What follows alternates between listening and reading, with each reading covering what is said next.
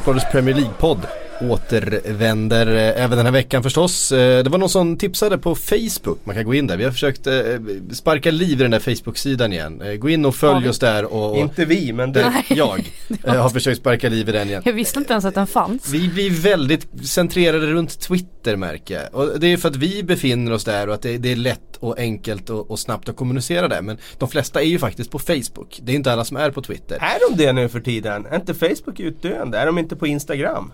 Exakt, vi måste ja, skaffa det, en jag Instagram. Är så, jag är inte så bra på Instagram. Så att ja, det är mycket altanbyggen på din, din Instagram.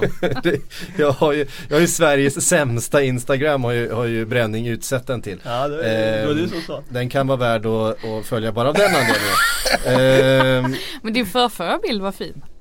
Vad var det då? Det var ju på oss tre. Ja, det var på oss tre. Ja, du ser. Ja. Det, det kan dyka upp eh, den, praliner där också. Ja, den... eh, men, eh, stigande ja. formkurva på Insta. Har i alla fall sparkat igång Facebook-sidan igen. Var de som tipsade där och sa att där kan jag ha kommit eh, nytillkomna lyssnare. Eh, och att det kan därför vara värt att vi faktiskt presenterar oss i början på varje avsnitt. Jag glömmer det ibland. Frida Fagerlund, sportreporter eh, på Sportbladet. Kalle Karlsson, eh, före detta Premier League-bloggen. Eller hur, lever den? Nej, eller? Det skulle jag inte säga att den gör. Eh, den la jag ner för två år sedan, så det var länge sedan den var igång. En mångårig Premier League-bevakare ja, på Sportbladet. Även kallad eh, pluskung av Per Boman på redaktionen. Pluskung. Eh, ja. mm. Sålt fler plus än eh, i alla fall jag har gjort eh, i mitt liv. Har du sålt något plus i ditt oh, liv? Fan, alltså, du skulle bara veta. Ja. Eh, och då ty- jag är ändå medveten om att du har sålt fler. Eh, nej men så är det. Och Patrik Syket och jag, och jag är programledare. Ta, hovar in frågor och försöker kasta det vidare. Så ligger det till. Det var en jävla söndag, hörde ni. Det var... bästa dagen så här långt. För nu har vi varit mycket så här, ja, det här bästa matchen på säsongen. Men, men en sån här dag att man riktigt fick alla de här känslorna. Det var derbyn och det var liksom... Fan, det här blev ju... Det här var Premier League på riktigt i söndags, kändes som. Det kändes hela kroppen eh, efter matcherna var spelade. Ja, äntligen får man säga. Jag har ju varit lite besviken på söndagarna här under hösten. För att det har ju varit lite Premier Leagues varumärke att paketera ihop sina Super Sundays och göra det till någonting extra och...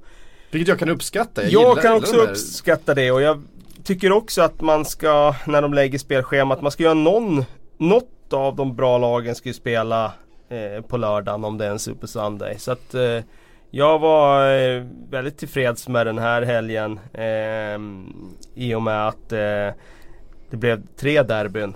Eh, derby i västra London mellan Chelsea och Fulham hade sin charm.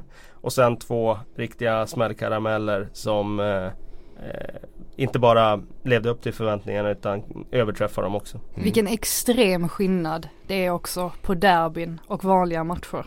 Alltså när det ja. är lite mer känslor, lite mer intriger på planen. Det är ju det man älskar också. Mm. Jag kan tycka att det är jätteuppfriskande när spelare, visst man, man måste föregå med gott exempel och sådär, man ska inte puckla på varandra för mycket. Men det finns ju någonting som är jävligt gött i att Dier först häcklar Arsenal-publiken och sen bryter liksom kaos ut mm. och så slutar det med att Arsenal vänder och Torreiras lite av sig tröja. Alltså det var så mycket, det var så mycket känslor. Mm. Det var ju någonstans en... Eh, eh, renässans för den typen av känslor i mm. de här matcherna. Det har varit lite avslaget, kan jag tycka, senaste åren i, i många möten av olika anledningar. Även Den... derbymötena får man, får man ja. säga. Och, och faktiskt eh, North London Derby som är ett av de mest liksom, känslosamma matcherna som eh, vi har i ligan. Ja, Arsenal har ju haft en sån här resignerad stämning kring hela klubben. Mm. Så det är som att inte ens när det har varit derby har de kunnat mobilisera upp till den här eh, känslostormen. Men nu är, är de ju på nytt födda och nu blev det ju, precis som du säger, alltså den här... Det blir en edge av att det finns intriger, det finns bra fotboll, det finns dramatik. Mm. Det är liksom alla delar som man vill ha. Mm. Och, eh, vi börjar väl med, med Arsenal Spurs förstås, eh, fyra två. Jag måste bara säga att visst är det Lichtsteiner som är nere och, och, och, och sätter igång. Det är klart. Vilken jävla shitstarter han är. Alltså. Han, har, han har knappt kommit till klubben, men han, han, han är ju erkänt en... en vad ska man säga? Vad var det Jonas Eriksson kallade honom för? Den otrevligaste spelaren som man någonsin har dömt. Mm. Han är ju en, han kan ju de här känslorna. Han vet ju hur man eh, sätter igång något. Och det är han som är där nere och börjar veva och får igång ett slagsmål. Men det, det, eller slagsmål mm. blir det ju inte, men det, det, det blir ju ett gruff. Och det, jag kan uppskatta honom för det. Ja, min favoritsekvens det är när Pochettino, när han springer mot ja. gruppen. Men han, han känns som en riktig, så han känns alldeles lugn och sansad. Mm. Men där kände han att nu måste jag se till så att ingen precis. Spelare blir utvisad. Ja, typ Dele. Så, såg också, ja, Dele, han har ju, det har ju runnit över för honom ett par gånger tidigare. Men man såg en så, kille som Sokratis. Det är ju inte någon man skulle vilja springa in i på det där sättet. Man såg, han började lacka ur och som att smockar hängde i luften. Då, kunde, då kändes det som att det kunde börja, börja göra ont på riktigt. Sokratis, jag tänker främst på uh, The Tank. Alltså han var ju... Ja, äh, ja, ja, exakt. Han, han hade jag inte velat möta i en mörkränd. Alltså. Nej, ja, det är också ett jävla paket. Eh. Det behövs ju ibland också en sån här referensmatch där det liksom urartar lite som kan fungera som liksom katalysator inför nästa möte. Mm. Då kommer det alltid hänvisas till liksom när de där bråkade där och då finns det liksom redan det. Jag bara drar mig till min Pizzagate eh, mellan Manchester United och Arsenal på Trafford. Det tjatades ju om det där i tio år och det gör ju mm. nästan det fortfarande. Nu är de här spelarna snart, ja vissa av dem är ju pensionerade redan, men eh, det, jag tror att det behövdes nästan mm. liksom Arsenal-Tottenham är ju alltid en het batalj, men det är som att eh, det behövdes det där för att det skulle sparka liv i det ordentligt igen. Och nu tror jag att det kommer vara hett här framöver. För nu ligger de här klubbarna tack vare Arsenals, vi kommer komma in på det mer, mm. men just tack vare att de har rest sig. Så nu är de ju liksom på samma eh, nivå ungefär. Mm. Eh, man vet inte vilka kommer vara två, tre den här säsongen. Är det Spurs? Det skulle kunna vara. Är det Arsenal? Skulle kunna vara. Mm. Jag måste poängtera också att det är ju bra med känslor så länge den spiller över på situationer ute på planen så att det ja. inte blir några idiottacklingar. Vi fick säga en idiottackling, men utöver det så... Ja, men det var ändå ganska förskonat för det har ja. man ju sett eh, eh, både det här mötet men även de andra. Så jag vet att eh, Merseyside Derby som vi ska prata om sen, det är ju det mest varnade och utvisade mötet i liksom den engelska fotbollshistorien. Ehm, och det har ju funnits en, en, en historia av en del skador och fula smällar och sådär eh, i de här mötena som vi förstås inte vill se, även om vi, det låter som vi sitter och, och hyllar att man bråkar och såna saker. Vi hyllar ju känslorna, att det finns en riktig rivalitet, att det betyder någonting annat än än bara tre poäng just för stunden och att det bara ska vara någon slags mercenary som är där tillfället. De hade lika kunnat spela för det andra laget nästa säsong. Alltså att det är den känslan, det är någon som fan bryr sig om det här på riktigt och den, den känslan fick man ju från väldigt många utav spelarna på planen. Jo, men det är ju det jag menar, alltså att man kan sitta och hylla mm. eh, lite gruff och sådär så länge det inte blir farligt i slutändan, så länge man är förskonad från, från mm. den typen av grejer på planen. Mm. Till matchen då, det började ju bra för Arsenal. Eh, straff som eh, Aubameyang kyligt eh, rullade in. Hands på färtongen. Det är inte mycket att säga om. Gult kort också, lite hårt. Det kommer ju att få lite konsekvens i slutet på matchen. Ja, eh, men de har ju en tendens att skicka upp det där gula kortet när, när det blir en hand som är ja, runt straffområden när det eh, liksom, vad ska jag säga, det är inte målchansutvisning läge, men det är en halv målchans. Eh, och då blir det någon slags mellanting mellan, det finns ju inte målchansutvisningen i straffområdet längre, men det blir i alla fall någon slags eh, de går halvväg så visar en varning istället. Mm. Eh, Mike Dean som domare i det här mötet, det, ja, det är oklart hur de tillsätter den alltså. det, det var offensivt gjort av eh, F A:s domarkommitté får man säga. En kunde ju inte låta bli att ge bort en felaktig straff i matchen. Nej, eh, för det är ju det som händer sen efter att Aubameyang har rullat in den så eh, nej, just först är det ju Diers eh, k- knappa offside nickmål där. Den ska väl Leno ha? Ska ja, han det ska det? Han ha. Han har ju varit bra Leno, men den ska ja. han ha. Ja, jag tycker också det här var bra övrigt i den här matchen också, men som sagt, en plump i protokollet och knapp offside på Eric Dier. Det är dock den typen utav domarmisstag som jag kan acceptera. Det är, den är så knapp liksom. Ehm, däremot straffen som följer när Jominsson klotar i straffområdet, den, den ska ju inte. Jag tycker inte det känns som straff när man ser det i realtid heller. Nej, det tycker inte jag heller. Det är därför en bär någonstans Mike Deans signum över den där straffen. Han har ju en tendens att eh, liksom vissla lite för ofta eh, mm. på straffar och vilja stå i centrum och, och avgöra saker och in, ja, liksom, hitta på saker som inte finns. Mm. Och det gör han ju här. På något sätt så var det väl någon slags rättvisa som skipades i och med att jag tror att alla är överens om att det inte var straff. Ja. Det är möjligt att det är lite, lite, lite, lite, lite kontakt ändå mellan Holding och Son. Men det är inte tillräckligt för att blåsa straff. Sen kan man ju tycka att det är lite fult av Son också att skrika som man gör i ögonblicket när han faller. För det gör ju inte det lättare för Mike Dean. Och alltså, det spär ju bara på så att han kan blåsa straff. Mm. Det minns jag inte helt, jag kanske har fel där, men vi sa det även på frisparken som, som ger eh, kvitteringen. Son som blir tacklad och en liten eh, dramatisering utav eh, Son även vid det tillfället. Kan ha varit, minns eh, jag, jag, kan, jag kan minnas fel där, jag kanske, kan, han kanske blev tacklad legit, eh, men jag, jag fick känslan. Tyvärr är ju inte den enda fotbollsspelaren som har nej, nej. dramatiserat någonting. Herregud.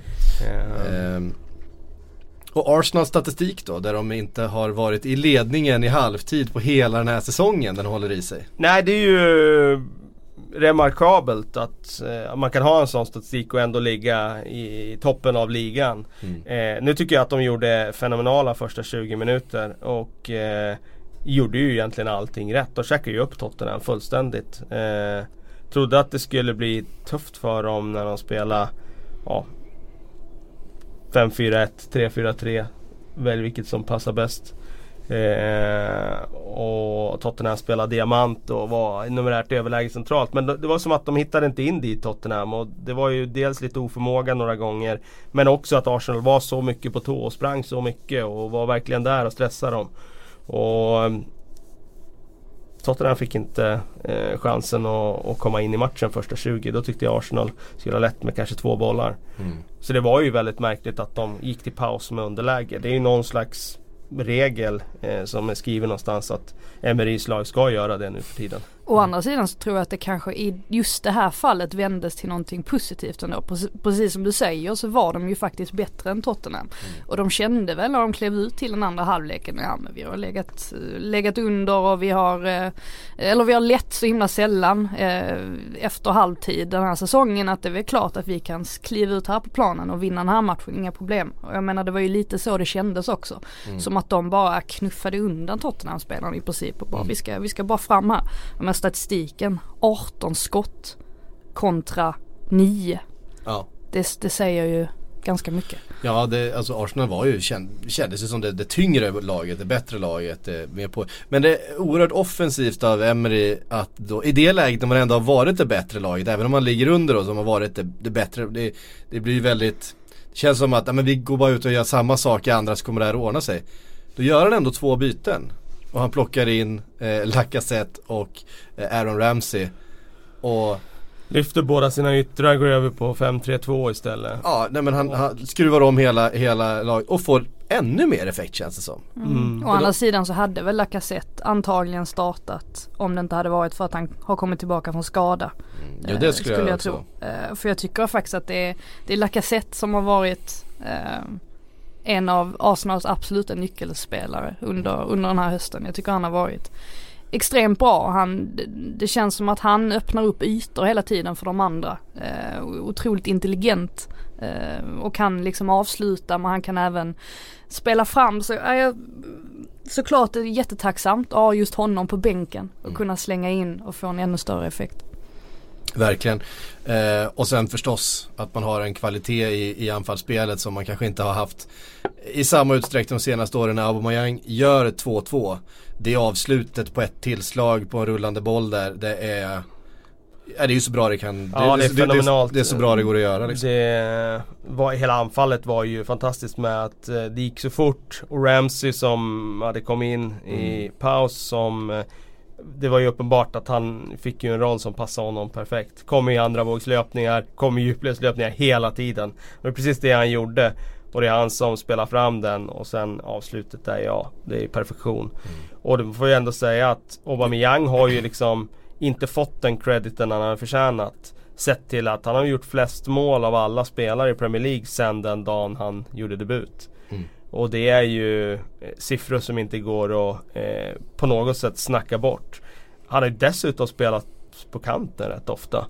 Liksom inte i sin bästa position. Så det han har gjort sedan han signades i januari, det är ju väldigt starkt, eh, liksom starka prestationer. Fullt i klass med de bästa offensiva spelarna i, eller bästa anfallarna i ligan. Mm. Nu måste vi ju prata om Torreira. Ja, vi kommer dit. Lugn, lugn och fin nu. Lugn och fin nu. Uh, tre två, då är det ju just de inbytta Ramsey och Lacazette som mm. kombinerar.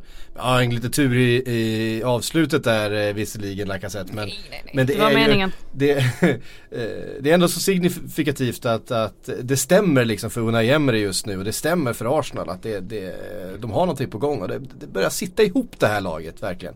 Eh, och även fast man gör liksom en hel, man förändrar sin eh, inte bara laguppställning utan ens i formation till andra, så sitter det här laget ihop och man får ut väldigt mycket utav det. Och sen då spiken i kistan, eh, Lucas Torreira, kanske matchens bästa spelare eh, på, på Arsenals mittfält. Han, han eh, neutraliserar ju Spurs motsvarigheter eh, under långa stunder av matchen med sitt, med sitt bollvinnande, med sitt, sina löpningar och sin förmåga att täcka oerhört stora ytor och sen få runda av det då med ett väldigt vackert mål. Ja, alltså där kan vi snacka känsla också när mm. han liksom springer mot läktar eller mot klacken eller publiken, sliter av sig tröjan. Det var ju ett o- otroligt speciellt ögonblick på alla sätt och vis, och man är ju otroligt avundsjuk på alla de som var på plats där och såg det, för att det var verkligen speciellt, och det kändes på något sätt som ett momentum för hela den här Unai Emery-eran att de faktiskt är, vi har ju sett det ganska många gånger under hösten, att de faktiskt är på rätt spår. Men där och då så var det som att det här kommer säkert många komma ihåg för väldigt lång tid framåt. Just den där målet som Torreira gör och allt som, som följde med det efteråt och hela, hela sekvensen. Mm. Han är, att kalla honom publikfavorit nu, det är ju nästan en underdrift.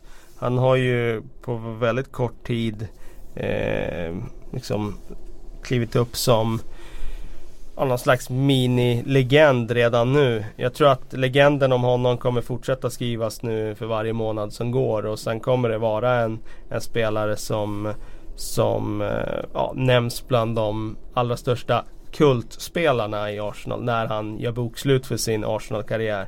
För det här laget har ju alltid efter Vieira och liksom den, den eran, skulle jag säga framförallt kanske nittioåtta-vinnarna snarare än Invincibles. Men nittioåtta-laget var ju väldigt fysiskt starkt lag med Vieira, Petit. Så det var ett tungt starkt Arsenal. Sen tappade de ju den ådran när Vieira försvann, och de har ju alltid varit liksom bräckliga. Mm. Nu har de fått in en granithård mittfältare som inte är mer än två äpplen hög, men som av någon liksom orsak har eh, liksom ja, käkat tillräckligt med taggtrådar hemma i Uruguay för att var så eh, stark, aggressiv, smart att han vinner mot betydligt större spelare i de där duellerna. Gång på gång Kanté, på gång. Kanté-faktorn liksom. Eh, den. Ja, precis. Alltså Kanté är mer rörlig. Han är ännu mer rörlig. Springer mer in i situationerna. Medan eh, Torreira tycker jag är mer hård. Alltså duktig på just själva tacklingen. Eh, och sen visar han i den här matchen också att han är ju en väldigt bra fotbollsspelare också. När han väl får tid och liksom, kanske inte är den där Jorginho-playmakern, det kommer han aldrig bli, som kan liksom se trianglar innan de har uppstått. Eh, men får han tid med bollen så kan han fördela den också. Så att eh, ja, det har ju blivit den där spelaren som, det blir som synergi effekter runt omkring honom.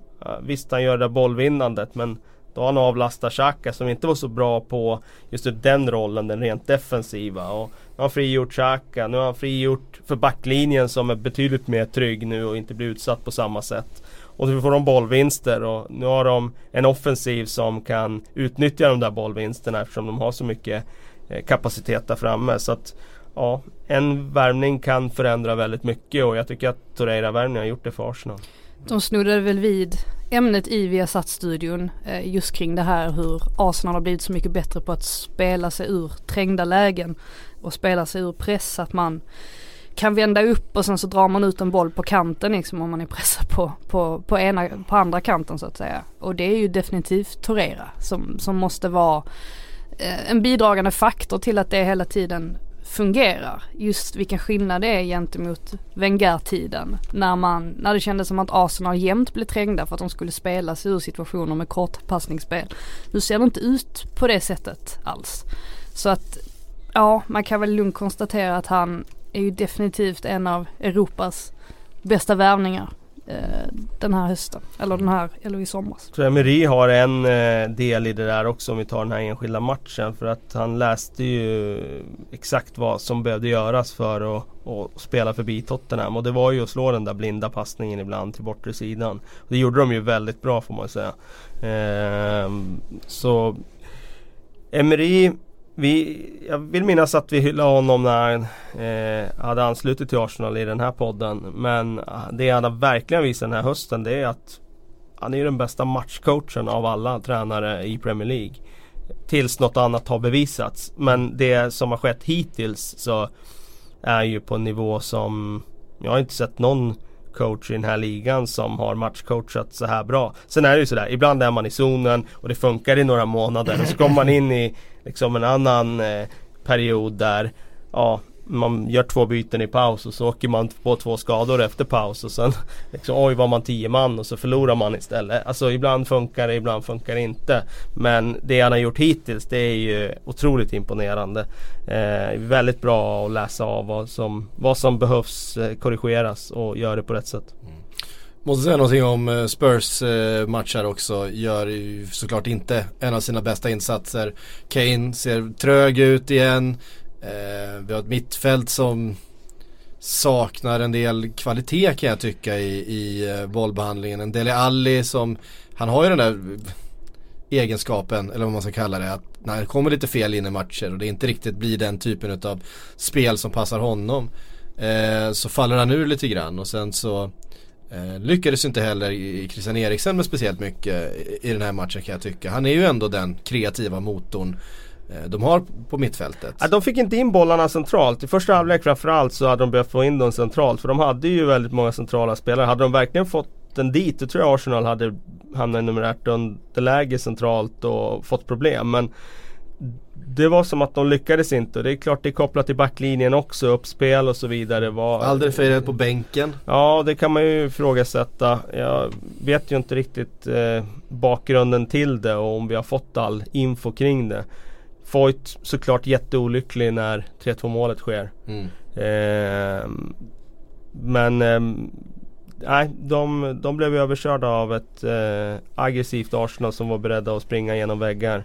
Och jag tror nog också att det var som de var inne på det här. Jag tror det var i någon, någon studie att Spurs kände nog kanske att Arsenal kommer tröttna, men de tröttnade inte i den här matchen. De fortsatte. Och därför vann de. De sprang mer, ville mer. Sen är ju frågan hur mycket Champions League-spelet har, har påverkat dem. För det var ju samma visa förra hösten, då de också såg lite, lite tröga ut när de hade gruppspelet och bollar samtidigt. Får vi se om de ens tar sig vidare från gruppen. Det ser väl lite ljusare ut nu jämfört med innan Inter-matchen. Men hur som helst så är det klart att när man har en begränsad trupp, som de ju faktiskt har sett till många andra storklubbar, så, så är det klart att det måste, det måste tära lite.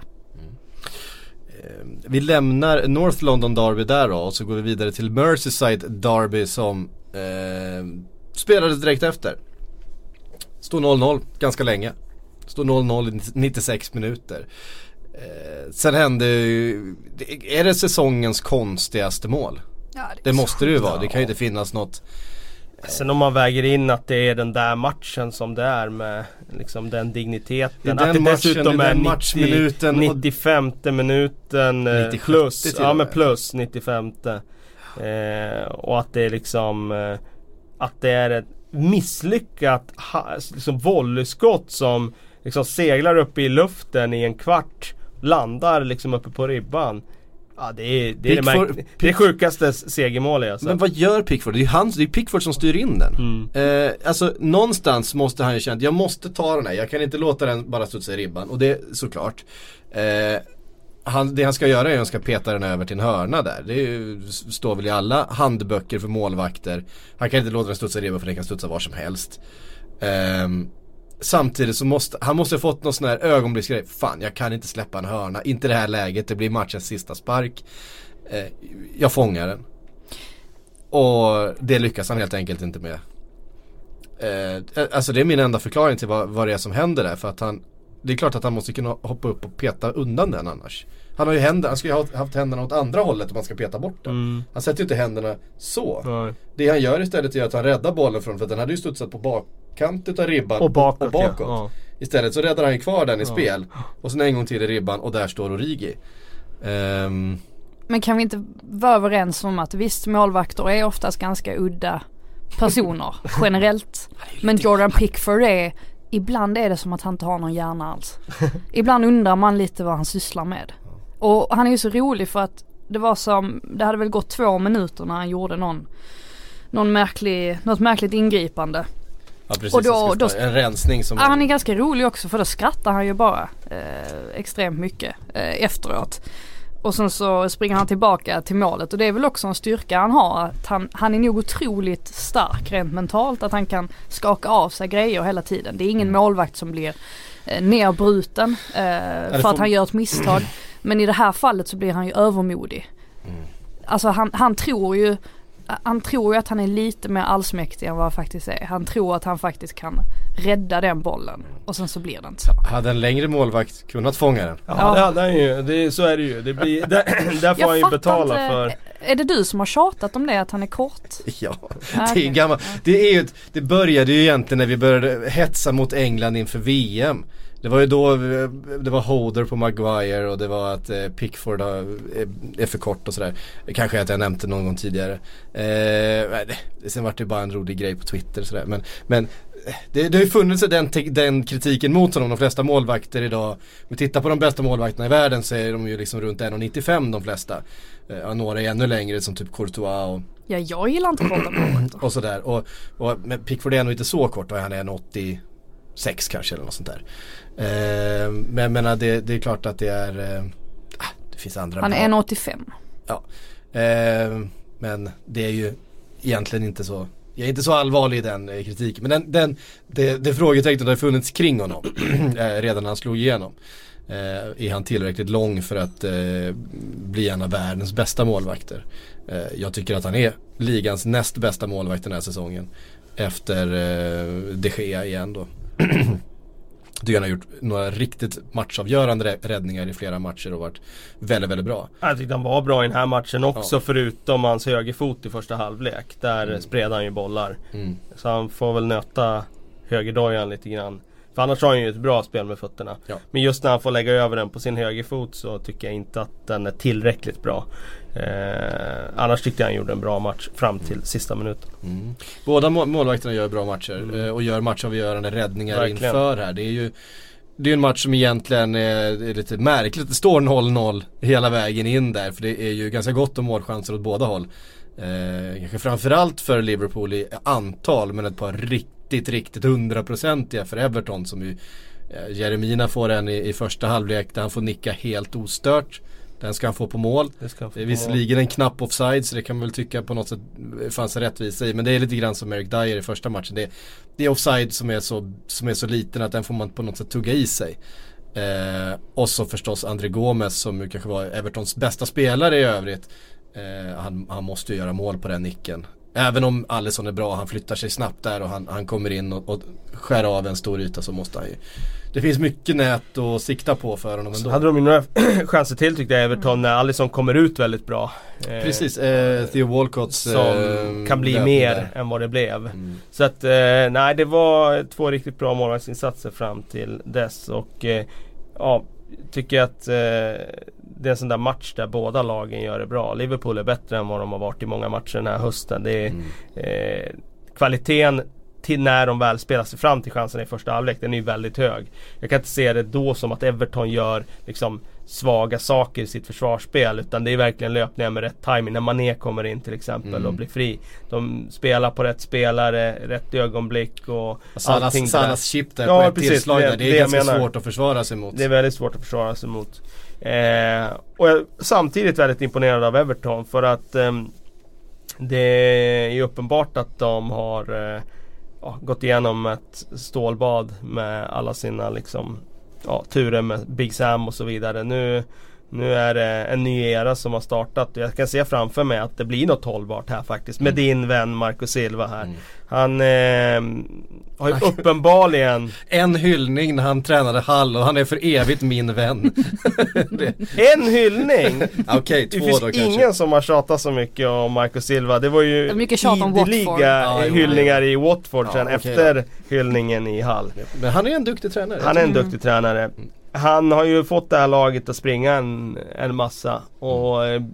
de har blivit väldigt liksom kompakta, organiserade. Sen är det ju kul faktiskt, de har ju faktiskt ett eh, väldigt lovande material nu. Mm. Med Ding, med Mina, med Michael Keane, med eh, eh, Andre Gomes är ju bara på lån, det ska vi, ja, precis. Så, så det, vi kanske inte kan räkna in honom. Vi, om blir han för bra här så kommer väl Barcelona kalla tillbaka honom, men han får vara sådär lagom bra så att Barcelona kan tänka sig att släppa honom för en trettio till fyrtio miljoner euro. Alltså tyvärr att han har varit för bra så att någon annan eh, ger sig in i leken. Mm. Eh, det säger väl också en hel del om La Liga kontra Premier League, att en spelare som har sett ganska ja, sådär ut i Barcelona kommer in här och är så bra som han har varit för Everton. Mm. Alltså, han har ju en annan kvalitet med bollen än vad, vad många har i, i den här ligan, och löser situationer på ett helt annat sätt. Ja, det Silva framförallt har fått ordning på nu också, det är ju försvarsspelet. För det är egentligen där problemet har legat under hösten. De har släppt in alldeles för många mål, men trots att Liverpool har den offensiven som de har mm. så tyckte jag väl faktiskt att de höll ihop det väldigt, väldigt bra. Och jag, ty- jag tycker inte att din, tycker inte han har sett bra ut tidigare, varit ganska osäker och man har inte riktigt vetat var man har haft honom, men eh, den här matchen så tycker jag verkligen att han, han håller ju koll på Salah eh, exempelvis, och han håller koll på sin kant mycket, mycket bättre än vad jag hade trott på förhand. Ja, men... Han var ruggigt bra på Stamford Bridge här för ett par veckor sedan när de spelade noll noll där. Mm. Då, det var då jag verkligen fick upp ögonen för att okej, okay, mm. fan han kanske har, poletten kanske har trillat ner nu. Mm. Då tyckte han var riktigt bra. Och, men jag håller med om tidigare kanske lite osäker. Nu känns det som att han har växt in i kostymen och mm. spelar med självförtroende. Men sen han... finns det ju en spelare som gör skillnad också i Everton. Och det är ju, man förstår ju varför Marco Silva så gärna ville ha Richarlison mm. till Everton. För att det är ju verkligen en sån där anfallare som är, måste vara fruktansvärt vidrig att möta på alla sätt och vis. Och så många gånger som han är ända nere vid eget straffområde och räddar upp någon situation. Alltså det är inte många anfallare ja, som tar ett sånt hemåt. Jäklar vad hårt han jobbar i defensiven ja. Av matchen alltså. Det, det, var det är imponerande. Han jobbar hårt överhuvudtaget, och han är hela tiden, han löper på allt. Han, han ger aldrig motståndarens backar en, en stund och vila med ja. Bollen eller liksom trilla runt eller vinna några meter här. Alltså, de får aldrig lov att tjuva den där liksom, tre, fyra, fem metrarna som de kan göra på en lite mer bekväm eh, anfallare. Det, det är en eh, fantastisk egenskap att ha. Den där kommer man ju ihåg från när Luis Suarez spelade eh, för Liverpool. Jag, jag tänkte så ofta på det. Att han, han sprang ju på allt. Han, mm. var ju, han var ju en galning liksom. Att han, just det där att backlinjen aldrig fick bara, bara knalla de där fem meterna upp som skulle slå sina uppspel. Det gjorde så stor skillnad hela tiden för att motståndarlaget blev lite längre. Vi såg ju också att Liverpool blev lite längre mellan lagdelarna vid många tillfällen här. Och sen eh, att det gjorde då att Everton kunde vinna i andra läget fler bollar. Eh, Den jag blev besviken på Everton, det var ju faktiskt Idrissa Gana eh, mm. Gueye, som tyvärr visar den här matchen varför han inte spelar i en större klubb. Alltså han räcker ju inte tillräckligt när han blir satt under press, och Liverpool vann ju bollen från honom två, tre gånger i första halvlek och det ledde till farliga lägen. Eh, så det kanske är hans nivå det här, och vara kvar i Everton ett tag till. Mm. Eh, han har ju fått ganska mycket hyllningar. Det är därför jag väger upp de hyllningarna med att konstatera att han var ju faktiskt en säkerhetsrisk i första halvlek framförallt. Mm. Ehm, Tycker inte han gör understöd till sina lagkamrater heller. Alltså om bollen går ut i kant. Alltså det är inte som att han tar de löpmetrarna dit och är ett alternativ, utan han står mest och, och tittar. bitar. Jag vet att jag, jag störde mig på det hela första halvlek. Jag tänkte att hade jag varit Everton-supporter hade jag varit vansinne nu. Mm. Alltså hur nonchalant det såg ut eh, från hans sida. Ja, och där tyckte jag också man fick se, även om Fabinho eh, blandade och gav lite i den här matchen också, Eh, vad Klopps uppgift tror jag till honom är, för han vinner ju oerhört mycket boll där eh, centralt och vinner den på ett sätt som, som ger Liverpool flera omställningar. Det, det är Fabinho i första hand som gör det. Eh, han har ju en väldigt fin timing i, i, i brytningarna där centralt. Eh, sen så slår han bort en del bollar och han, han är lite saktfärdig i försvarsspelet vid ett par tillfällen och, och kommer lite fel. Eh, men det, det, jag tycker det, det syntes vad... Eh, vad orden från honom när han kliver upp i den här pressen, eh, vad det är Klopp har ident- identifierat i honom, att det, han ska kliva upp i en, de, de jobbar ju så i pressen att de har ju liksom markeringen, de, de vet precis när de ska kliva då, va? Eh, och det är han som ska upp och vinna den där bollen, och det gjorde han ju på, på eh, Gana Gueye vid, vid ett par tillfällen. Det bland annat Shakiris friläge där börjar ju med en eh, Fabinho tror jag som, som vinner bollen framför fötterna på Idrissa. Det är nog lite därför jag hade illusionen efter matchen att eh, Liverpool var så mycket bättre eh, rent offensivt jämfört med vad man har sett tidigare under hösten. Men det är ju säkerligen för att nu hade man spelare på, på centralt mittfält som kanske släpper lite mer bakom sig, men å andra sidan kanske bidrar med lite mer fart framåt. Eh, för att det får man inte glömma bort att det blir ju lite hål då och då bakåt. Alltså hål som kanske Milner aldrig skulle släppa till eller Henderson aldrig skulle släppa till. Nej, och å andra sidan har de begränsningar kanske åt andra hållet. Så att det är ju lite beroende på vad man, vad man vill ha. Det fungerade ju bra i den här matchen. Mm. Men, ja. Ja, jämfört med när Henderson spelar, han kliver ju inte upp i den, han är ju aldrig där uppe och vinner boll på det sättet som, som Fabinho är. Utan han, han jobbar ju mycket mer i sidled, eh, inte bara i sitt passningsspel men även hur han rör sig. Han rör sig ju inte upp och ner, eh, alltså vertikalt i plan på samma sätt som Fabinho gör. Han har eh. tappat mycket Henderson alltså. Ja. Jag noterade bara som en inflikning när det gäller Henderson att i Husgårds statistiska bedömning så ligger han sist av alla spelare i Liverpool i mm. den. Så enligt deras statistiska modell som inte har någon subjektivitet utan bara mm. liksom tittar rent på siffror, så är han den sämsta Liverpool-spelaren av alla i truppen den här säsongen. Och det är klart det är problematiskt när det är han som är kapten. Ja, det är problematiskt. Ja, det var exakt vad jag reagerade på nu i Champions League senast. Mm. Att, uh, jag tänkte, oj just det, Jordan Henderson är fortfarande lagkapten i, mm. i Liverpool. Det är väl inte...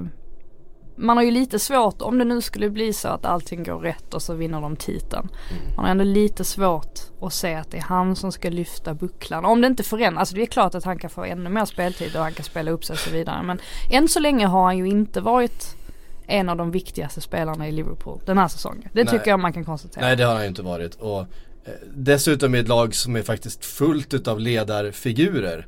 Du har en Van Dijk längst bak som ju är en natural born lagkapten liksom. Han är lagkapten i landslaget, han har varit lagkapten i alla andra lag han har spelat. Han, han har en, en pondus och han, han, han hörs över hela planen och han, han dirigerar hit och dit.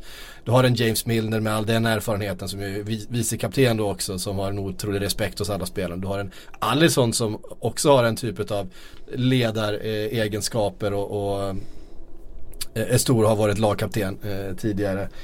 Sådär, så att det finns ju alternativ och jag tror väl att det mest naturliga är att Van Dijk kommer bli lagkapten här eh, kanske till nästa säsong. Att, eh, han fanns ju inte i truppen när Henderson blev då arvtagaren efter Steven Gerrard lämnade. Eh, ja, och då fanns det inte så många alternativ just där och då eh, till vem som skulle ha den där kaptensbindeln. Eh, men nu tycker jag det finns ganska många. Se, vad fan, vi har en Andy Robertson som är lagkapten i skotska landslaget. Vi har Eh, man gillar ju när mittbackar är lagkaptener. Det, ja, det är sånt på den någon, gamla goda tiden. Det finns ju någonting i det liksom. Ja.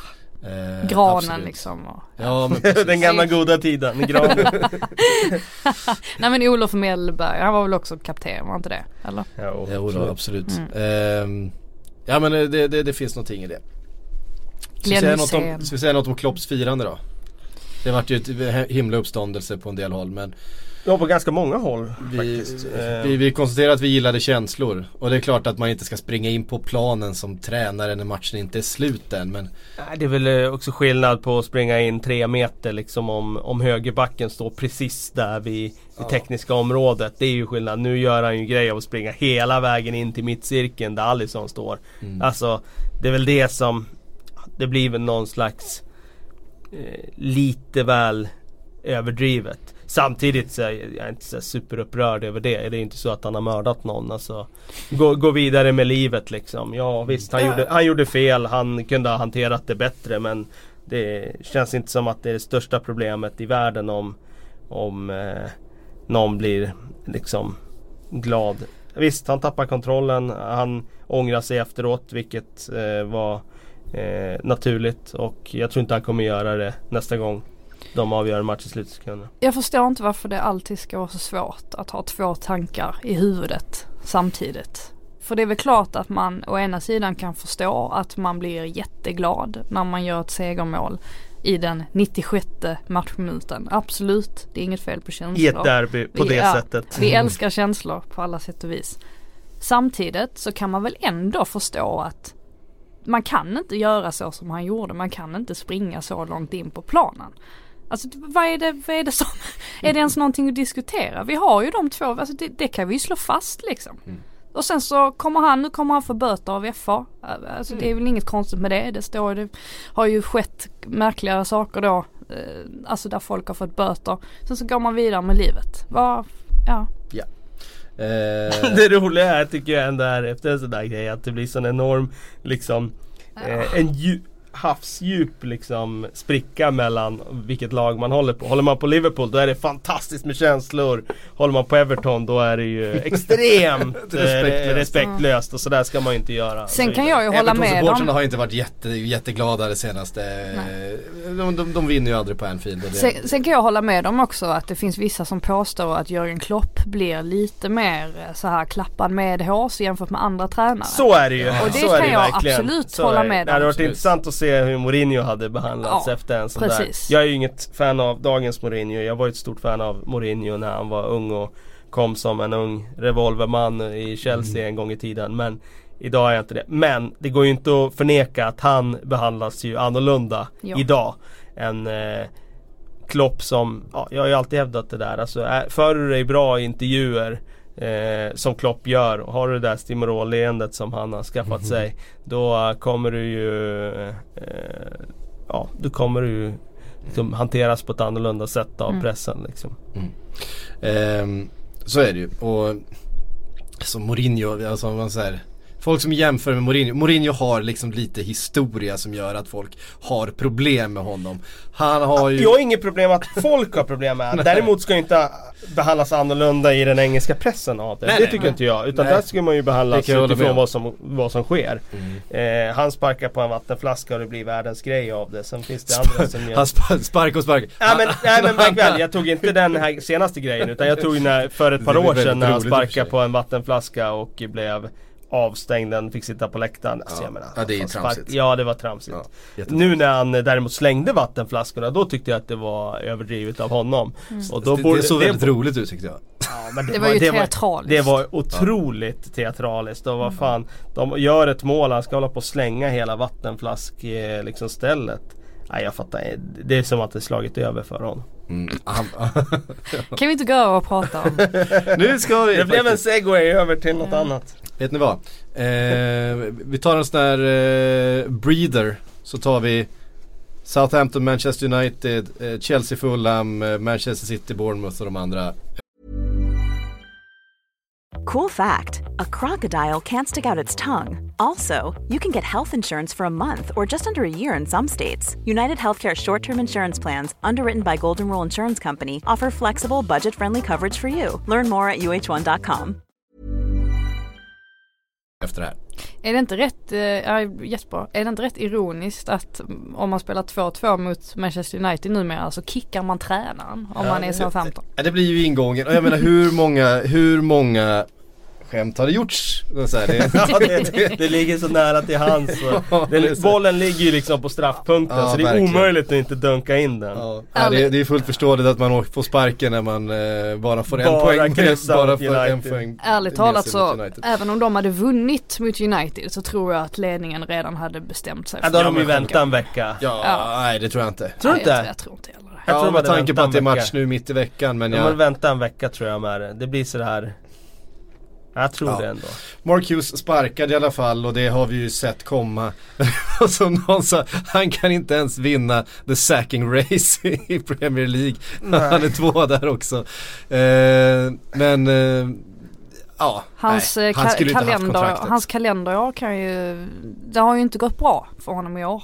Det, det kan vi konstatera. Nej, det kan vi konstatera. Men sen samtidigt så, vilka dårar skriver ett, var det treårskontrakt? Treårskontrakt, ja. Vad tänkte man dem med då? Ja, de fick ju sparken också sen, Les Reed och de här så, mm. som var vice ordförande. Jag antar att Les Reed hade en del att göra med det. Det är intressant dock det här med vad, vad jag håller helt med dig. Det är ju ett fatalt misstag av Southampton, och de borde ju såklart ha läst situationen så som de borde ha läst situationen. Vi tar in Mark här nu för att rädda kontraktet.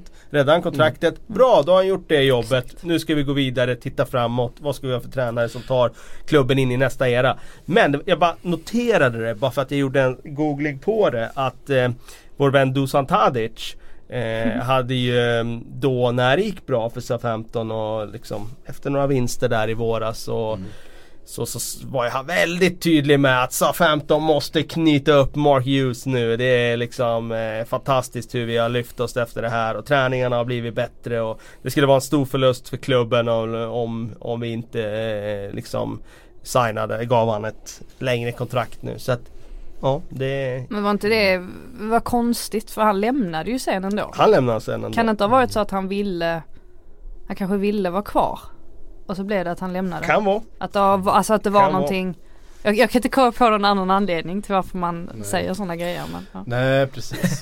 Det, på tal om, på tal om eh, tränare som har kommit undan med med. Finns det någon som har kommit undan med lika mycket gnäll som eh, Mark Hughes gjort de senaste åren? Han gnäller, i, han gnäller ju på allt i varenda... Eh, intervju man gör. Jag tycker alla de där tränarna gnäller massor. Ja. Vilka gnäller inte? Det är väl bara en handfull av de där tjugo som inte gnäller. Ja, men det är ju alltid, inte... alltid domslut som går emot honom. Det är ja, men... alltid spel. Det är alltid det ena och det andra. Och det är otur och det är liksom det... Ja, men det, jag vet inte. Men kan det inte vara att man så sällan vill höra honom prata för att han bara känns så okarismatisk och tråkig? Det är liksom ingen färgstark tränare på något mm. sätt överhuvudtaget. Och han, han är ju inte kul, alltså Sam Allardyce är ju rolig på sitt sätt för att han är, han är så som han är. Han är ju ja. verkligen en profil. Absolut. Trots att han är en tråkig i, i, sin, i sin filosofi. Men jag menar, Mark Hughes har ju, har ju väldigt lite. Mm. Alltså över, överlag. Ja. Så det är väl därför han kommer undan med det också. Ja. Eh, Stuart Armstrong borde kanske fått chansen lite tidigare till exempel. Eh, ja, kan man tycka. Eh, mål nu igen, tredje ja. på två matcher. Han, eh, som sagt, jag, jag hade inte koll på den här filuren innan han dök upp här i Premier League. Men han eh, har ju varit en injektion för Southampton. Någonting att hänga upp det här nya. Vem det nu blir som kommer in, om det är Hasenhutten som kommer in som ny tränare eller vem det mm. blir. Men eh, någonting i alla fall att hämta optimism i är mm. ju hans utveckling. Mm. Eh, Mourinho ska ha kallat Paul Pogba för ett virus. Eh, enligt eh, brittiska rapporter efter matchen här. Det känns som perfekt uppladdning inför att eh, ett Arsenal med, med allt självförtroende i världen kommer på besök. Eh, Hur har han sagt det här? För ibland blir det ju sådär. Jag håller med det, det, förra veckan det. där, Frida, om just det där med då hade, du, du sa ju där, han hade ju uttalat sig någonting mm. och det var ju helt annorlunda när man såg uttalandet än vad det blev i den engelska mm. pressen sen. Ja. Det här är ju bara uppgifter. Det här är, ja, det, ja, det är uppgifter. Den gången hade vi pratat om Rashford och de där ja. spelarna ja. som inte var som de var på ja. Stoichkovs tid. Det var ja, dessutom Stoichkov som gjorde ja. den i intervjun ja. av alla människor. Och jag, och jag tror att uh, The Times gick ut senast idag och skrev att det inte alls var så uh, det var inte så uppblossat som, som det framstod i, i andra tidningar. Han var inget virus. Uh, det är mycket möjligt att han har sagt bakterier. det, men det var, inte, det var inte ett jättebråk på det sättet ah, som det har, har stått det om. The Daily Record eller något ah, sånt där okay. som hade de uppgifterna. De kommer väl inte bra överens helt enkelt. Det har vi ju sett flera gånger under hösten. Att de inte drar jämnt. Han är ju så extremt anti-Mourinho, Pogba. Det är ju ah. absolut ingen spelare som funkar i att spela riskminimerande och så. Han är ju liksom helt annorlunda i i sin mm. karaktär. Så man förstår ju att det där är inte en Mourinho-värvning, utan det där är ju en värvning som marknadsavdelningen i Manchester United har, har propsat på. Mm. Eh, Pogba ska i alla fall ha svarat då. Det kom rapporter här för lite stund sedan eh, i engelsk media att han ska då ha svarat den här kritiken på att eh, Mourinhos taktik eh, förhindrar spelarna runt omkring honom att röra sig fritt. Han har liksom ingen att passa till. Och det kan vi hålla med om, så är det ju. Det, eh, de övriga mittfältarna, de, de har inte fritt att röra sig på planen så som eh, de kanske har under andra tränare, utan det, det, det är ganska begränsat och återhållet, och det finns eh, dessutom är det ju liksom Herrera och Fellaini som spelar runt eh, Pogba, och det är inte de rörligaste och mest offensiva mittfältarna i världen. Nej, det var ju helt ofattbart när man ser laguppställningen till helgen när, eh, ja, jag vet att de har kris på mittbacksidan, men liksom en treback med Phil Jones, Eh, Matic och McTominay och sen liksom Fellaini som ska si- i en sittande roll på mittfältet där han ska liksom vara den som dikterar tempot i spelet, eh, och alltså bolltempot, det var som att se en division två-match, eh, det var inte högre, och det är klart, då blir det, då blir det vad det blir. Mm. eh, jag tycker absolut att Fellaini har sin plats i dagens United, men då måste han ju spela högre upp så de kan lyfta upp bollen på mm. han, och han ska vara där uppe där han kan skapa farligheter. Jag tror att det kanske är det bästa sättet för United här och nu att vinna matcher på ett enkelt sätt, det är att ha den där tyngden där framme med Fellaini på plan, men det blir liksom som att de hela tiden måste de släcka bränder, och då blir det de här okonventionella lösningarna på problemen, så att de har så mycket problem så att till slut blir det ytterligare ett problem av att spela Fellaini i fel roll, och då he, hela liksom korthuset rasar ju samman eh, gång på gång på gång, och ja, jag, det ska bli så intressant att se hur långt det här behöver gå innan Glazers förstår att det är deras investeringar som tappar i värde. De har inte förstått det än, för då hade de ju liksom gjort en förändring på tränarsidan. Mm. Ja, intäktsströmmarna fortsätter att strömma in liksom med, med alla sponsorkontrakt och sådär, men nu har det ju gått så långt som att folk vill ju inte ens titta på när Manchester United spelar, mm. för det är så otroligt tråkigt. Och då måste ju följden vara att det kommer in mindre pengar. Mm. Visst, det, det går inte över en natt, det går inte över en vecka, kanske inte ens över ett år, för att de har så stark ställning just med sitt varumärke och så, och de har ju gjort det under så lång tid, så att det finns fortfarande en stor publik runt om i hela fotbollsvärlden som fortfarande liksom förknippar dem med Sir Alex-eran och så vidare. Men jag tror att nu är det bara en tidsfråga innan pengarna också börjar liksom minska. Att, och vad jag menar med det är att andra klubbar kommer att ha ett bättre varumärke, skriva bättre kontrakt och minska det där glappet när det handlar om intäktsströmmarna.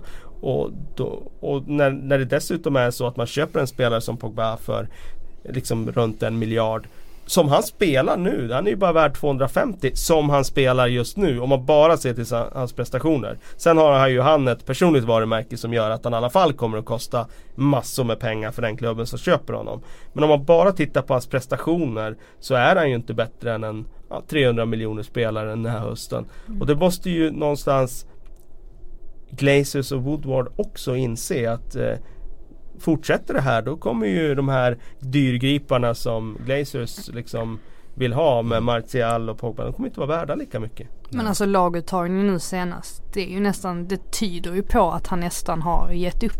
Alltså det känns nästan som att han vill han vill förstöra lite grann, och han, han drar ju upp detta nästan varje presskonferens också, att jag sa detta redan i somras, jag sa detta redan i somras att det skulle bli så här, jag har inga mittbackar och bla bla bla, jag har inte de spelarna jag behöver, och så liksom, kom igen, alltså allting kan ju inte ligga ligga Nej, i det. Alltså om vi tittar här, alltså den här, visst att det har varit några, några djupdykningar de senaste åren. Vi kommer ihåg eh, Moyes i sista säsongen med Van Gaal och, eh, och sådär där, där det var liksom kris.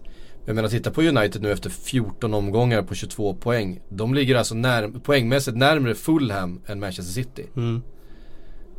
Um, de, ligger, de har fjorton poäng ner till Fulham. De har sexton poäng upp till Manchester City efter fjorton omgångar. Uh, de har åtta poäng upp till femte placerade Tottenham. Mm. Uh, det, Nej, det, det, det, det, det, liksom det kan inte, inte kan inte vara liksom, alltså att det inte är godkänt, det är ju en sak, men det, det måste vara så långt under godkänt. Acceptabel att, nivå, ja. Att, att det måste hända någonting, ja, liksom. Jag ja, förstår absolut. inte. Nej, det är ju det är ren prestige, och sen är det förmodligen också en poäng i det här med att det kostar mycket att sparka honom, och missar någon Champions League så kostar det mindre enligt någon mm. klausul i kontraktet och så vidare. Men samtidigt, om man tar på lång sikt, om de ska köra det här i botten, vilket de verkar vara beredda att göra då, eftersom de inte har kickat honom, eh, ja, då kommer det ju kosta mer på sikt. Av att spelare blir värda mindre. Det blir svårare att värva spelare också. Det där att har du ingenting att locka med, då får du locka med ännu högre lön och så vidare. Salta på den där övergångssumman ännu mer. Och jag tror att de själva har eh, de har eh, satt sig i en ond cirkel som det kommer bara kunna förändras med att de gör riktigt bra management nu. Och vad är riktigt bra management? Ja, en riktigt bra tränarrekrytering. Arsenal gjorde det med Unai Emery. Ja, det kan förändra en hel liksom, situation för en klubb, för att det som har varit på väg ut för kan liksom vändas till att ja, men nu, nu känner vi liksom klubben optimism igen, fansen känner det, och så är man inne i den goda cirkeln igen. Men det kan inte vändas av att José Mourinho är kvar på sin post. Det, det kommer bara vara en en, en liksom lång väg utför. Skulle ändå inte förvåna mig om de sitter ut den här säsongen. Kan alltså vara så. Sitta, det kan vara så. Sen så kommer förändringen i sommar. Ja, det skulle inte... Att de det, tar det här som ett sorts... Det vore intressant med noll tre nu mot Arsenal på onsdag här och se vad som händer då. För då kommer ju ändå... Det som var orkanstyrka i september där, mm. det kommer ju tillta till mm. kanske... starkare nivå än vad det varit någon gång mm. om det skulle bli en riktig förlust här nu mot Arsenal. Och ser man till dagens styrkeförhållande så skulle det kunna bli det. Mm. Samtidigt så vet man att det är toppmatch, United kan tända till, de skulle kunna vinna den matchen. Förmodligen skulle det vara det sämsta som skulle hända om att de vinner matchen. Mm. Mm. Det var lite ens... det vi kände eh, det kom en Spurs-matchen när ja. de var nere och hade förlorat flera stycken eh, och vinner trots att de egentligen blir, blir ut Nej, det var Nej, de, de förlorade de mot Spurs. Då spelar de ju bra i första Precis. halvlek, men förlorade. Var det, var det matchen efter? Jag minns inte, var vi var vid ett sånt tillfälle där man kände att äh, ja, men matchen nu... efter förlorade de ju också mot. Du tänker inte på Bournemouth-matchen? Där de spelade dåligt men ändå... Ja, så var det. Ja, precis. Ja. När, man, när man kände att nu är Mourinho ute och sen så, så vänder de och så vinner de den här matchen med något mål precis i slutet och sen så, så fortsätter det. Men eh, när åkte Arsenal till Old Trafford med så här mycket självförtroende senast? Ah, det var ju, då är vi tillbaka på eh, ska jag säga att vi är tillbaka på säsongen ah, nästan noll fyra noll fem eh, alltså där någonstans. Mm. Det, jag tror inte de har åkt till Old Trafford med den här eh, med de här styrkeförhållanden och den här känslan kring klubbarna sen, sen dess alltså.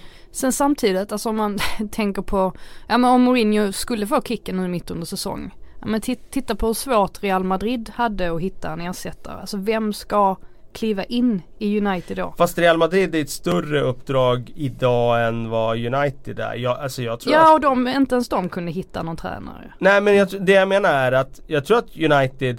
Låt säga att United skulle... Jag säger inte att han ska ta jobbet imorgon, men så att de skulle... rekrytera Eddie Howe. Jag är helt säker på att han skulle göra en klar förbättring mot vad som eh, pågår idag. Mm. Helt övertygad om det. Är inte Men, United-kompatibel, eller? Vad sa du? Alltså han är ju inte United-kompatibel sett till vad styrelsen tycker att nej, nej. United nej, är. Precis. Och det är det som är det stora problemet. Alltså, jag tror att om man tittar på rekryteringar, tränarrekryteringar, så blir det för mycket att man tittar på resultat som har gett en viss status istället för att titta på vad är det för egenskaper vi behöver. Eh, men gör man det, eh, då har man ju chansen att verkligen göra en, en, liksom, en riktigt bra rekrytering. När, eh, eh, när Emery kommer till Arsenal så har han ju inte jättebra resultat i P S G. Utan tvärtom så får han gå med svansen mellan benen därifrån efter ytterligare en misslyckande i Champions League. Men vi visste ju att det var en bra fotbollstränare, och det är där, det United måste liksom gå efter. Och där, där, där tycker jag att det vore hälsosamt för dem att gå i, i eh, i det spåret att man tittar på vad är det för egenskaper. Men jag håller med dig, det är inte så Glazer resonerar, det är inte så Ed Woodward resonerar heller, så att det kommer inte bli så. Men bästa exemplet är ju Pochettino som kom från Southampton till, till Tottenham i, i ett läge där Tottenham höll på lite grann att, att halka ur det de hade, momentum de hade skaffat sig under eh, eh, Harry Redknapp framförallt, mm. och när man tog sig in i Champions League och försökte hänga på det som då var topp fyran kan man väl säga, eh, just där och då. Eh, och Pochettino kom in och, och, och var en lagbyggare, var en riktig fotbollstränare på väg uppåt, nya idéer, en, en, en riktig vision, beredd att jobba röven av sig för att få ihop det här med de eh, medel som, som gavs honom liksom. Det är ju den typen av profil. De ska inte, det ska inte komma in liksom en, en mätt Ancelotti-typ. Nej, även om Ancelotti precis. Har gjort det jättebra liksom i, i, i Napoli den här säsongen, va? Men, men det ska inte komma in en till sån. Det ska inte komma in en till Van Gaal eller... Eh. Nej, jag, hade, jag hade älskat om, om United i det här läget hade vågat gå utanför det. Mm. Jag menar... Du säger Pochettino när han kom på Tottenham, men du gör ju också Pochettino när han kommer till Southampton. Visst, han hade roddat runt där i Espanyol och så, men det var ju också att gå utanför boxen och inte titta på resultat. Mm. För resultaten var inte alltid jättebra i, i Espanyol. Ehm, och samma sak Sarri när han rekryteras till Napoli. Mm. Alltså, ja visst, han lyfte upp Empoli, men det var, inte, liksom, det var ju en ifrågasatt rekrytering i Napoli när han kommer dit. Ehm, allra mest av ikonen Maradona som liksom inte tyckte att Sarri var liksom, eh, stor nog för det uppdraget. Men titta vad man kan få då istället. Det är det jag menar. Man måste gå utanför den där boxen. Och de stora klubbarna har gjort det för sällan. Men om man tittar på dem som verkligen har vågat göra det, så eh, det är då man vinner. Och det är det som United skulle behöva nu. Mm. Ge mig tre namn. Tänk vad Marco Silva hade kunnat göra i United. Ja, men faktiskt. Ja. Ja. Ge, mig, ge mig tre namn. Eddie Howe. Ja, ett eh. namn. Mm. Jag, alltså, jag var ju övertygad i somras där om att de skulle plocka Sarri. Eh, mm. Jag sa ju det att de har ju en jättemöjlighet här att plocka honom. Det gjorde de ju inte. Eh, vem skulle de kunna ta? Nagelsmann. Ja. Alternativ två då. Han är ju i och för sig kontrakterad av Leipzig, mm. men han skulle ju å andra sidan kunna köpas det, ut. Det skulle det. Ju Manchester United kunna lösa. Liksom. All, de skulle kunna få betala en stor summa till Leipzig och mm. sen skulle de kunna lösa det. Mm. Ehm. Har vi några fler? Det är inte så att det, det är inte så att det liksom eh, vimlar av dem för tillfället. Så är det ju. Ehm. Alltså Zidane med en riktigt bra backroom staff tror jag också skulle kunna vara eh, ett namn. Nu, nu, har jag, nu, nu har jag glömt vad, vad han heter i Dortmund eh, som kom från, från Frankrike där. Lucien Favre. Ja, precis. Ja, han är ju han har ju ett bra track så, record. Han är också inte så bra i storklubbar generellt. Han har inte så bra track record när det kommer till större klubbar. Han är oftast bra i de här lite där han har lite underdog-stämpel på sig ändå. Mm. Som typ Dortmund. Kanske det. Ja. Han har gjort det fantastiskt där. Och, och gjorde det bra i, i, i Frankrike innan också. Och det spelar ingen roll, en, spelar ingen roll vilken, vilken spelare man än frågar som har haft honom. Alla säger att han är den ut, absolut bästa tränaren de har haft utan tvekan. Ja, han är, han är men, men om, man nu, om man nu ska titta på ett namn, på någon som har en annan som just eh, har den, den förmågan och vill bygga någonting nytt, inte bara förvalta någonting och sitta eh, och handplocka spelare. Det är klart att det, du, du måste ha den där, den där brinnet, känner jag. Det är det som saknas. Det är det som inte har funnits där. Det kändes som inte det fanns i, i, i Van Gaal. Det kändes som inte det fanns i, eh, i David Moyes heller, om jag ska vara riktigt ärlig. Um, ja. Nej, när det gäller Moyes var ju uppdraget alldeles för stort för honom. Mm. Jag tror att han brann för det, men han var inte redo för det liksom. Nej. Ja. Nej. Eddie Howe. Han är, han är redo för något annat. Han får också vara då eh, segway över till Manchester City Bournemouth. Um, Som eh, blev ju en ganska eh, avstädad historia till slut ändå då, när, när Manchester City vinner. Men Fan, Bournemouth pressar dem. Och det, jag vill minnas att de gjorde det även förra året. Att, eh, jag tror att man spelar rätt bra men det har blivit stora siffror. Ja, alltså förra året var väl då Charlie Daniels eh, dundrade in den där helt fantastiska halvvolleyn. Eh, det var väl mot Manchester City. Var det hemma? Ja, det var hemma, ja. Eh, ja och, det, och det är ju en match då jag vill minnas att Bournemouth eh, faktiskt pressade Manchester bra, City ja. mm. ordentligt. Och avgjorde Sterling i nittiofem ja. eller något ja, exakt. Han fick böter för att han firade med... Ja, ja precis. Eller att de trillade in på plan. Ja, något sånt, något sånt var det. Um, och Bournemouth stod upp ganska bra även här. Och Callum Wilson är sv- svår att stoppa i boxen just nu. Alltså, uh, jäkla form han är i. Tog in honom i min manager, så nu kommer han väl sluta göra mål. Det blir väl uh, som alltid. Men uh, uh, ja, uh, jag tycker att de, de gör det bra, uh, Bournemouth. Samtidigt får man säga att City, när de liksom växlar upp i andra halvlek, så det är bara en tidsfråga innan de kommer göra det där målet. Ja. Och eh, nu är de ju tillbaka där de var i starten, eller förra hösten kan man säga, med två kanter och Sané och Sterling som är i ja, sån där eh, elektrisk form där de, det känns som varje gång de får bollen på kanten så kan det hända något. Mm. Och Sané var ju faktiskt bara för tre veckor sedan så var han ju fortfarande lite så här, ja, man visste inte vad man hade honom riktigt, men nu är han ju ja, gjuten i elvan och liksom avgör varje match med poäng och ja, nu känner man ju återigen att han kommer kunna segla upp till att vara en, en världsstjärna här framöver om man bara har huvudet på rätt plats. Mm. Det måste vara fruktansvärt obehagligt som försvarslinje att ha Sané på ena kanten och Sterling på den andra. Alltså det är så mycket ja. fart och speed. Och jag menar Sterling där när och han gör... Och kvalitet i det de gör. Alltså teknik och, och smartness. Alltså de har ju allting liksom. Ja, men där när Sterling tar sig förbi, vad är det? Fyra, ja. fyra motståndare. Och så, så blir ja. avslutet inte riktigt lyckat. Det... Men det säger ju lite om vad han kan göra på egen hand. Ja.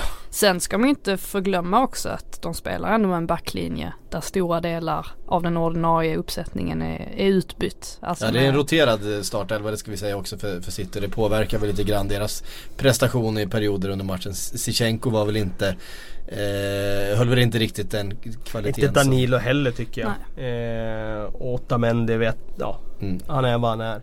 Den som bär upp det återigen är Laporte som mm. i mina ögon framstår som en av världens bästa mittbackar nu som har spelat den här hösten. Jag kan inte säga att han har så många över, men han, det, det, han är med där uppe nu. Han ska nämnas mm. där. Eh, han har fortfarande inte gjort någon landskamp för Spanien, va? Eh, Nej, för, det har han inte. Laporte? Ja. För eh, Frankrike, va? Ja, nej. För Frankrike menar jag. Ja, ja. menar det. Eh, nej, han, var inte, han blev inte uttagen nu senast heller. Eh, alltså han är inte ens uttagen. Ja, men de har ju rätt så bra mittbackar. Jo, absolut också. Att de har bra mittbackar, men jag menar, det är inte, jag, jag tror att Mamadou Sakho var, var med i truppen igen nu igen. det är gick, gick före ja, vid något, vid något men är inte, är inte Deschamps lite Jan Andersson också i sina uttagningar, att han oftast tar ut spelare som han tycker passar i kollektivet? Ja, jag tror att alla förbundskaptener är lite mm. sådär de som, man, man ska nästan form. spela sig ur en och ja. att man kan spela sig in ja. Men eh. Sinchenko tror jag nästan att eh, alltså att han nästan kan försvinna liksom till, till sommaren, för att det känns inte som att han har han har inte utvecklats på det sättet som de säkert hade hoppats att han skulle kunna göra. Och jag menar, ytterbackspositionen är ju inte hans starka sida, och det känns som att det är där han får vikariera nu. Um, ska han spela någonstans, ska det vara på mittfältet, och där är för stor konkurrens. Och det är han ska vara en sån där... Blivit, hade, hade han varit ett par år yngre så tror jag, men han, alltså, jag var tvungen att kolla upp hur gammal han är, faktiskt tjugotvå. Mm. Uh, det är liksom inte... Jag menar, man kan tycka att en Phil Foden, men han är arton liksom, och, och, och han kommer att liksom få många möjligheter att, att spela sig in i det här laget. Sichenko skulle ha gjort det vid det här laget, känns det som. Det är ju om man ska ha en sån där som är nöjd med sin roll, för det, han kommer ju inte klaga om han sitter vid sidan och så går in och kör den där inverterade ytterbacksrollen där han blir mer mittfältare än ytterback. Det är bara det jag kan se framför mig. Men jag håller med om att han hänger ju ganska löst nu. Mm. Det, jag tycker det känns tryggare med Delf faktiskt. Ja. Så var ni Delfs eh, klack förresten? Ja, den var ju helt magisk alltså. var, var helt, tänk att man kan lära gamla hundar att sitta ändå. Ja. Pysslar han med? Nej, men det... Han har ju fin teknik, det har han ju alltid haft ja. sådär, att han har bra fötter liksom. Det är ju inte något nytt, men vad är det för beslut att ta? Men det var ja. väl inte många som trodde att han skulle bli någon sorts, alltså han skulle bli en viktig del av Guardiolas City-trupp, för det har han ju trots allt blivit, inte minst förra säsongen. Uh, så att, nej, det är fantastiskt. Men den klacken är ju sådär, när den går hem då är det ju genialitet. Uh, ja. Går ni inte hem så ser man bara dum ut. Men ja. Det säger ju någonting om att man vågar testa en sån eget straffområde, det läget i matchen. Och sen liksom på uppstuds, lång boll som kommer och han får liksom helt perfekt träff och den bara... Den är helt otrolig. Ja. Ja. Uh, det, är, det är inte riktigt lika. Det är inte Mamadou Sakho från förra säsongen. uh. Nej, det är, det är två klacksparkar av olika karaktär. Vi vet vem som delar födelsedag med Fabian Delph. Är det du? Du? Mm-hmm. Snyggt, ja. tjugoförsta november ja, mm. Just det. Men uh, han är uh, ett par år äldre, va? åttionio. Han är åttionio, ja, det är många. Så det är, är många år äldre, va? Uh, Chelsea Fulham två noll. uh, Fulham med Ranieri nu för tiden då, såg ju lite ramstarkare ut än vad man gjort tidigare under säsongen, men det, de räcker bara inte till helt enkelt. Nej, det var ju olyckligt för Ranieri att och då fick för sig att spela in den där bollen centralt för till Seri, den ska ja, han inte ha. Nej, han, så det är ju Seri som tappar bollen, men jag tycker det är minst lika om inte större skuldbörda på Doy, för att han måste ju fatta att den där bollen tidigt i matchen dessutom, man får inte spela in den där. Man måste ju Kanté har redan, och Kanté har ju redan läst den för, ja, för och då är han så under tanken så har jag börjat tagit löpen upp, löpningen upp där. Ja, eh, och eh, min vän får man ju säga ändå, Alfie Måsson här, mm. han sålde väl bort sig lite väl enkelt tycker jag väl där när Pedro kom ut. Han får ge en mm. avslutet från, från snävinkel i så fall. Han får inte bjuda innan till att bara få andra in sådär som man fick göra nu och avsluta i ja, friläge. Han blev väldigt, väldigt upptagen med att eh, försöka blockera passningen inåt ju. Eh, det kommer ju Chelsea-spelare, alltså det är väl Giroud som kommer där släpande för en, för en passningsnätten och bakåt, men han, han tappar ju helt att, att försvara sig mot, mot Pedro istället. Men din andra vän, Kalle, fick ju göra mål. Vem är det? Ruben Loftus-Cheek. Ruben. Ruben är, är det din? Min vän? Ja, är det? Det är det väl. Ja, den t- Aha, tycker du får okay. ta faktiskt. Faktiskt. Okay. Ja. Eh, oh, no, jag vet inte om, om det är min vän ändå. Jag har ju konstaterat att han, eh, han har potential, men han är ju inte tillräckligt smart. Jag har inte varit tillräckligt smart för att spela i Sarris system. Men det kanske kommer här nu då. eh, och, Föredrar du Kovacic framför Loftus-Cheek? Eh, inte i framtiden, men här och nu hade jag nog gjort det. eh, Men som sagt, jag tror att eh, vår vän Ruben, tror jag, eh, eh, han har ju fått nu en halv höst eller snart en hel höst på att få känna sig in i den här typen av fotboll, som jag kan tänka mig att han var helt nollställd inför det här sättet att spela innan Sarri kom. Och det har nog varit en process med honom för att få honom att förstå vilka ytor han ska vara i och vad han inte ska göra och så vidare. Och det, som sagt, det kanske är så att han har växt in i det nu. Och då tycker jag att han har så spännande egenskaper så att han kan springa förbi Kovacic och eh, kanske till och med springa förbi Kanté. Och då menar jag Kanté i just den rollen mm. som egentligen Kanté inte är eh, optimerad för. Mm. Vi får ju se hur länge de spelar på det här sättet. Nu gjorde ju Kanté assist och sådär. Det köper väl Sarri lite tid och så, men ska de få ut det mesta av Kanté då, då måste han ju liksom spelas i den där sittande rollen där han får spelet framför sig. Att han ska stå liksom i, i mellan mittfält och back, motståndarnas mittfält och backlinje och ta emot bollen halvt rättvänd. Det är inte alls hans typ av spel. Eh, så de har ju skalat sen, bort ungefär. Sen är han ungefär så pass skicklig fotbollsspelare så att han löser det ju ändå liksom tre plus bra. Ja, han är funktionell och han är stark på att vinna bollen, och nu vann han bollen som de dessutom gjorde mål. Så att ja. eh, jag håller med. Alltså, han löser det till att bli tre plus bra, men de hade ju en fem plus snedstreck sex plus spelare mm. förut. Och den spelaren finns ju inte just den här hösten. Nej. Och det är en utmaning för Sarri, för jag tror att i Sarris värld så är det klart att han ser det här, han är inte dum i, liksom, på något sätt, tvärtom, men han är så låst i just det där att ta en spelfördelare, Jorginho, och jag tror att han i hans system så spelar de med två, så tr- tror jag att han anser att det dödar Jorginho och de passningsvägarna som han vill hitta mm. i sitt spelsystem. Så att det blir intressant att se hur han löser det, om han löser det, eller att det blir att det går ut över någon spelare. Mm. Um, ny trea för Leicester kan vi också konstatera. Fint mål av James Maddison. Uh, han ja, det får man jong- säga. Jonglerar med sig bollen. Och det var en nedtagning från en annan värld. Uh, ja, den är, den är inte lätt. Nej. Han är jävligt spännande, James Madison, alltså det, mm. det ja. Känns som att de har kommit ihop sig också otroligt sen den här helikopterolyckan. Ja, verkligen. De har väl inte tappat en poäng sen dess, va? Nej. Uh, mm. Och uh, nej, men just att de har um, var det var det. På tal om, han är skadad om, nu faktiskt. Kom här precis innan vi gick in i studion att han eventuellt måste operera sin ljumske, så att var det? Kan, ja, kan bli borta ett tag då, och det skulle mm. såklart vara ett benhårt slag eh, för eh, det är trots allt han som oftast ska stoppa dit bollarna och framförallt trycka ner motståndarnas backlinje. Mm. Um, nej, men de, de har fått in på några av de där, alltså den, den kreativa eh, rollen försvann ju när eh, Mares såldes, eller den kreativa spelaren, men där fick man ju in James Madison ist- som ett, istället då, va? Han har ju ändå axlat den. Sen får man säga att Ben Chilwell på vänsterbacken har varit en av de eh, absolut eh, bästa spelarna för Leicester den här säsongen, bidrar ju oerhört mycket offensivt också. Ben Chilwell har varit eh, en riktigt bra eh, sk- ja, för nästan säga skräll på vänsterbacken att mm. han har varit så, så bra. Vi som, vi som följer Liverpools eh, alla rykten vet att han var oerhört nära Liverpool och att Liverpool budade överpriser på honom. I somras? Nej, inte i somras utan eh, förra sommaren. Eh, Bra scoutat. Och att de istället då gick på Andy Robertson.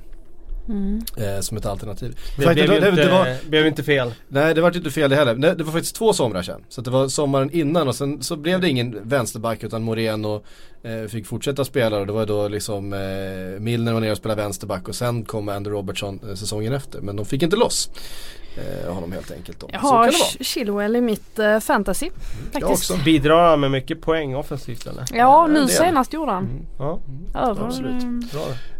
Jag vet att vi har dragit över tiden som fasen idag igen, men vi har fått så fruktansvärt mycket frågor att vi måste ändå ta några av dem. Daniel Forsberg undrar, hur stor ska statyn av Origi vara? jag, gillade, jag gillade där alla de tweetsen om att hans värde skulle ha gått upp jättemycket nu. Liksom, ja, absolut. Han gjorde ett Visst. mål som...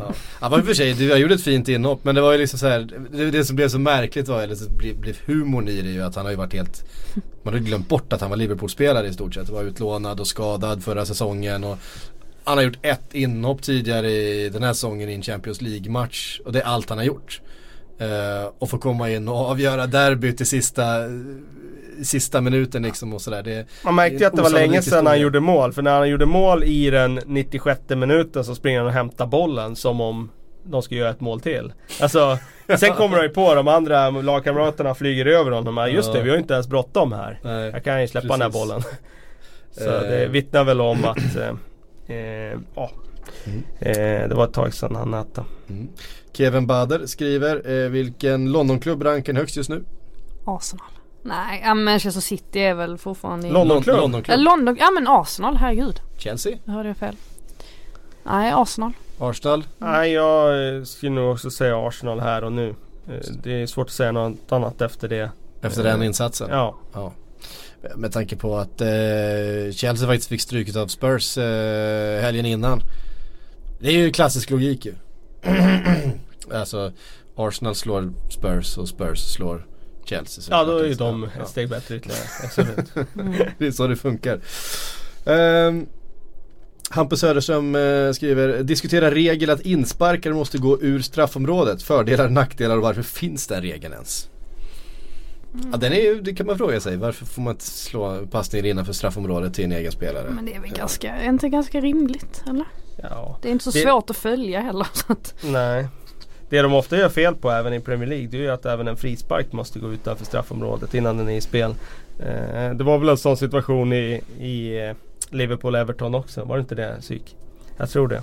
Mm. Jo, det stämmer. Det var, därför, det var därför frågan kom upp här. Ja, vissa, ja men precis. Och när det gäller insparkar så vet ju alla om det. Men mm. när det gäller frisparkar så vet ju inte alla om det. Så det även de här en... proffsspelarna blir förvånade ibland. Det var ju typ en offside. Ja, jag tror det. Ja, jag, tror det. Som, ja.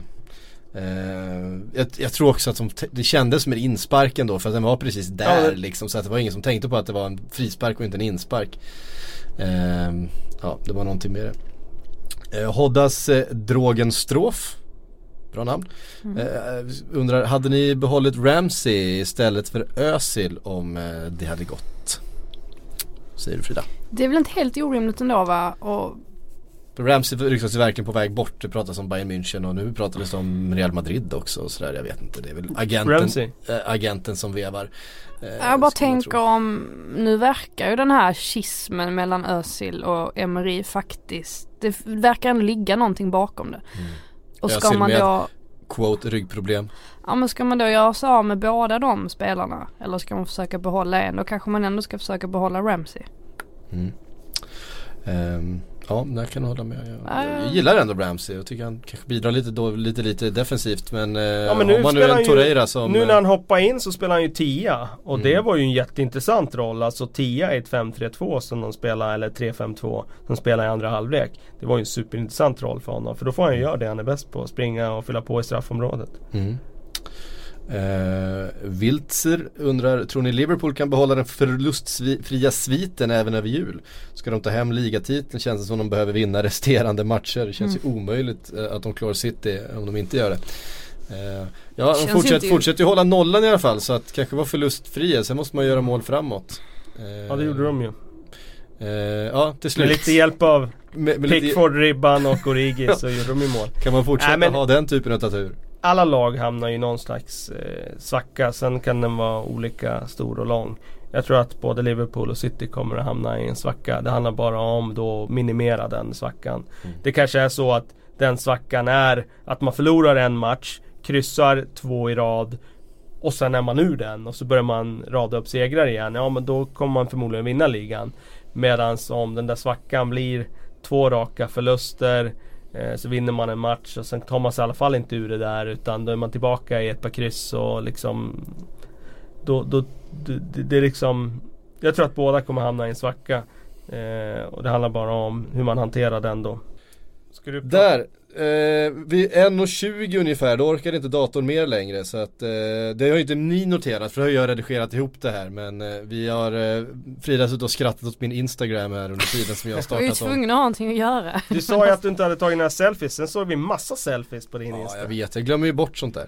eh, Men jag är för gammal för, för Instagram. jag, jag, jag är fortfarande inte bekväm i, i det mediet, känner jag. Du, kör, vi, du hetar det på Snap. Ska vi, ska vi, skaffa, ska vi skaffa ett Instagram-konto för Premier League-podden? Jag vet inte vad det skulle innehålla. Jo, absolut. Det blir selfies på Frida. Ja, men det kan det är, det är, nej, det Frida, du, du är den enda av oss som faktiskt använder Instagram. Ja, jag gör väl tyvärr det. Ja. Ganska mycket. Du använder ju inte Instagram speciellt. Nej, inte så mycket. Men när jag är inne och tittar på Instagram. Det låter ja. som min mamma. Ja, exakt. Jag kände det själv. Att det är verkligen så här som, som föräldrar som skaffar Facebook för det. Så två, gjorde två, ingenting. Två de av oss här inne försöker ignorera den här generationsklyftan eh, som finns eh, så här, naturligt i den här uppställningen. Men, men Frida, du lyckas slå hål på den där eh, bubblan hela tiden om att det är... Inte är någon skillnad med att vara, vara trettiosju och vara tjugofem. Det är obehagligt. Min, min mamma har ett konto som inte har en enda bild upplagd. Men jag ser ju att hon tittar på mina Insta-stories. Ah, liksom, ja. då då. Kan man se vilka som tittar på ens Insta-stories? Ja, men herregud, det är klart du kan. Jag har ju för sig aldrig lagt upp en Insta-story. Nej, då är det kanske nej, så konstigt. Inte jag heller. Så att, eh, ja. Vi får se, det, det, det känns inte så som att det kommer hända precis just den här veckan att vi, det blir nog jag som tar tag i det. Jag tror att det får bli Frida som får ta tag i det i sådana fall. ah, Nu måste vi gå och äta lunch. Tack för att ni har lyssnat, tack Kalle, tack Frida för att ni kom hit. Nu är det omgång eh, ikväll och imorgon eh, och vi är tillbaka nästa vecka.